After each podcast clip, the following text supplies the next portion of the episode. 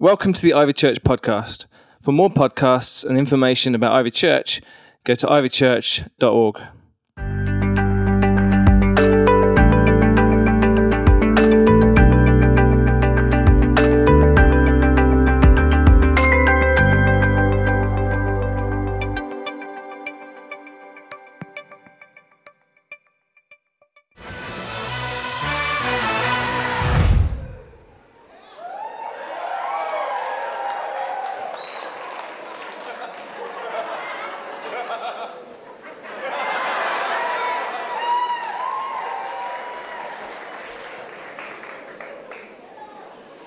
Ladies and gents, this is the moment you've waited for. Is how a great film starts that I went to go and see with my wife. I didn't really want to go and see it. I'm not into musicals, but she said, You've got to go and see this film because it's got an amazing storyline. And I watched it and I was like, Wow, this is so fantastic because there's this guy who has a dream and nothing's going to stop the dream. And it has ups and downs. And he takes these people who are kind of uh, worried and, uh, and, and pushed out to the sides of life and then he brings them and he ends up showcasing them as being the most amazing people. And uh, I just kind of was resonating with it. The reason we love these kind of stories is because they tell something about our story or the story that we would hope our lives to be. Because it's the story, you know, it also gets something wrong and then it kind of gets made right in the end, and there's those kind of things when we get it. Because we all get things wrong, we all mess things up. So um, I was practicing some magic tricks to try and explain something about what it was that we're about today. And I, I did some, and Joel, my son, I, I did one magic trick in front of him. Literally, I spent two and a half hours practicing it. At the end of it, I said, What do you think of that? And he said, Dad, you're not seriously going to show that to people. That's the most terrible magic trick I've ever seen in my life. So then I thought, well, I better step up the game a little bit. But we all get things wrong. And it turned out that the theme today was going to be red and white. So I bought this nice scarf to go with the stuff that I was going. Do you like my scarf? Yeah? But then it turned out it was red and white. I thought it was, but it turned out it was red or white. But how do you get things right when you've made, them, made a mistake? What do you do to be able to do something? Well, we just heard that the theme today of greatest importance is about when we get things wrong, God has made a way for us to be able to get things right again, so that even though we might mess up and do things wrong, there's a way back for us to be able to do something right again. So that way is called Jesus. And what I want, my job really is to get you to focus among all of this stuff on what is of greatest importance, which is of Jesus. Because we've been talking in, our, uh, in, in these different things we've been doing last few weeks, all about prayer and about how when we connect with God, miracles can happen, amazing things can happen when we connect with Him. But only when we think about Jesus. But if we start, if anybody starts thinking about Easter bunnies, that's what happened. So I want everybody to concentrate. We're all ready? Everybody thinking about Jesus at Easter. We all doing that? Yeah, just think about Easter. Nobody think about Easter eggs or. Oh, that's, well, that's no good. So I'll have to try something else. I wanted to do something that would help to explain what Easter's really all about because there's a, there's a, there's a, um, the, you know, if you look into the Bible, you're going to find out that it talks about a verse called John chapter 3:16 is the most famous verse probably in the whole of the Bible. And it talks about God, and when I think about God, I think about how, you know, about heaven, where it says streets are paved with gold, and God made everything, including you and including me. So God made the world, and He actually loves the whole world. Point to you if that includes you, if you're part of the world. Yeah, that's every single one of us is part of the world. God loved the world, every single one of us, so much that he sent his only son, Jesus, into the world to do something about the fact that everybody gets things wrong. So this so God loves the world so much, the Bible says that he gave his only son. Why is this red? Because it reminds us of the blood that was shed on Good Friday. And the Bible says that the blood of Jesus is the most powerful substance in the whole of the universe. It can, it can wash away our sins, it can actually give us a clean conscience. There's nothing else that can do that.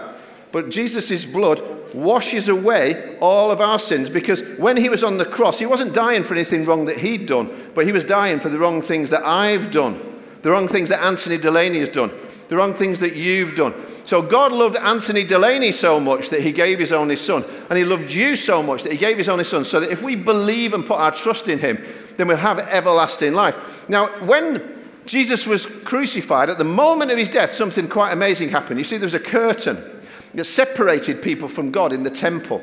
And it showed that God was on one side because he was holy, and people were on the other side because we're not. But at the moment Jesus died, it says an amazing thing happened. It says that the temple curtain was torn in two. And when that happened,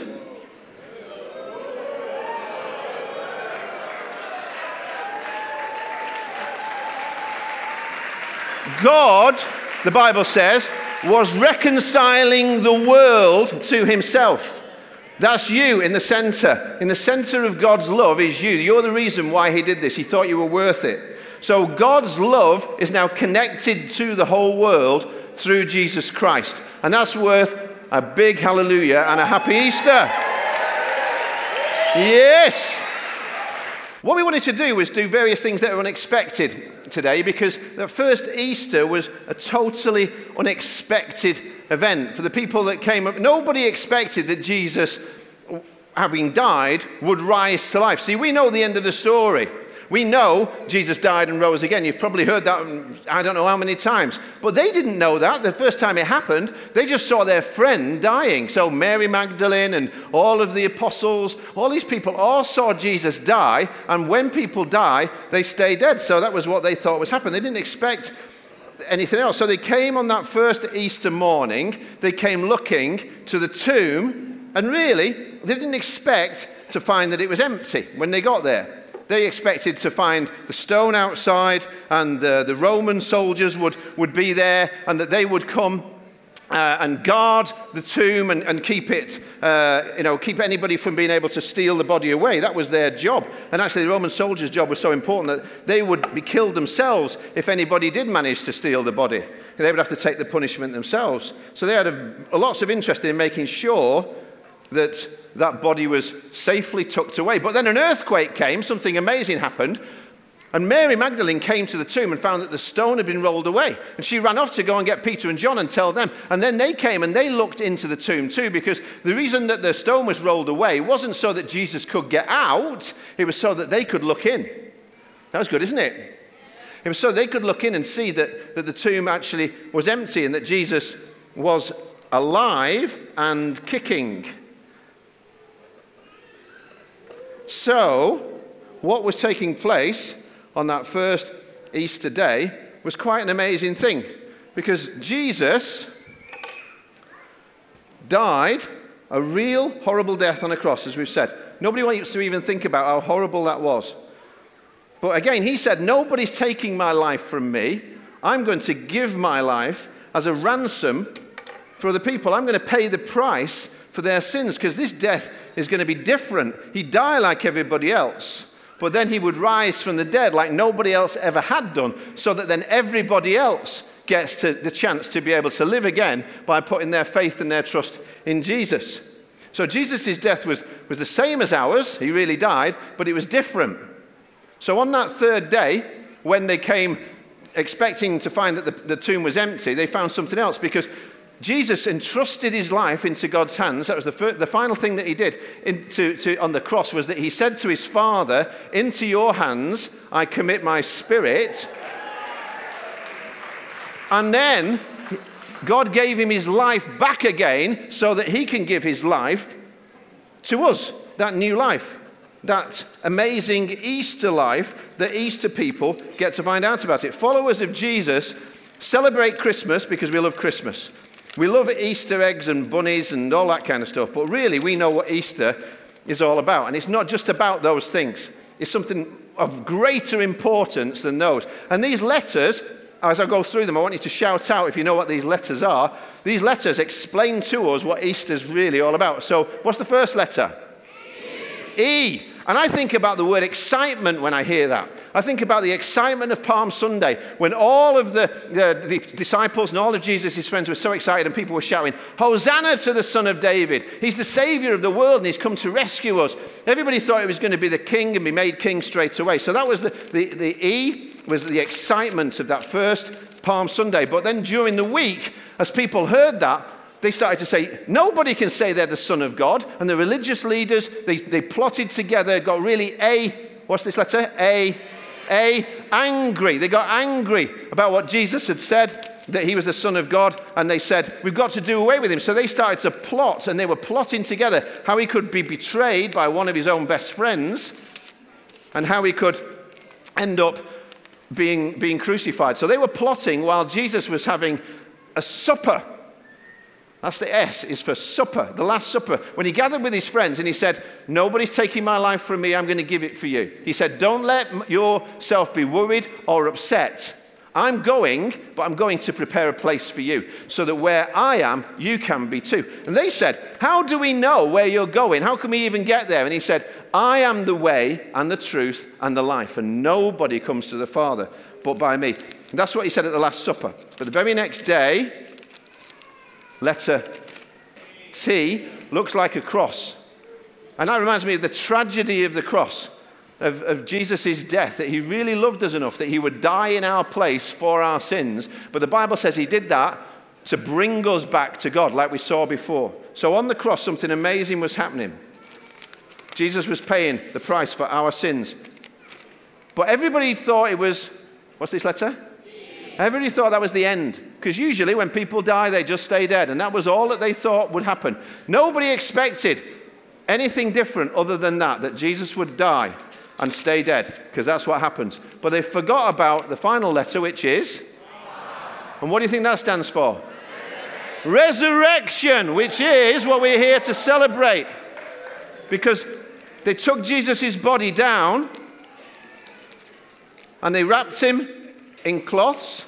They put him in the tomb. Two of his best friends came and took him down, and they, one of them actually put him in his own grave. It was a borrowed grave that Jesus died in. And they thought that was the end of it. But then on the Easter day, Jesus came alive so that we, every single one of us, can come alive too. When we attach ourselves and our lives to Him, then we get the power, the Bible says, of an indestructible life, of a brand new, amazing life that is lived in the power of the Holy Spirit.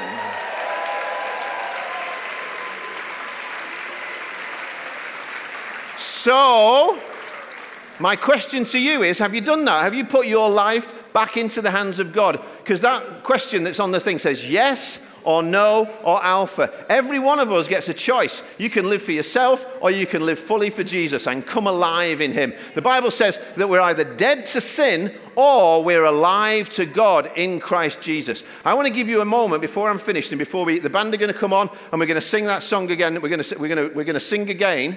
But I want you to just think about what I've said. Is your life back in God's hands? Would you, there's no better day to do it than today on Easter Day. So just take a moment and close your eyes if it helps you to be able to concentrate. Think about your life. Think about how we can be cut off from God because of the wrong things that we've done.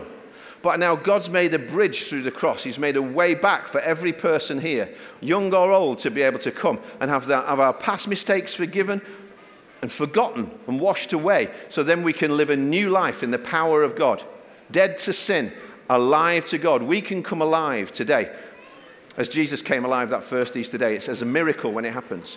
All you've got to do is say yes to Him. He's offering you His love.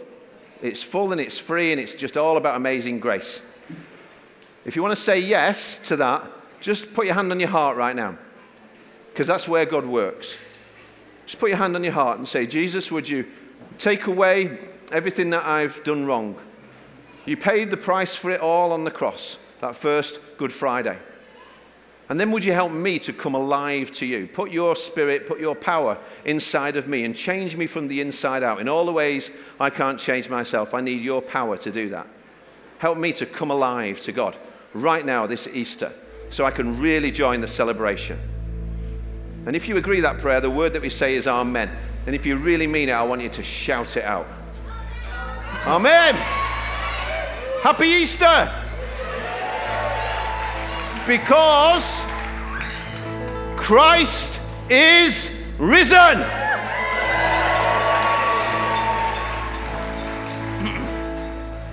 Thanks for listening. For more podcasts, go to ivychurch.org forward slash media.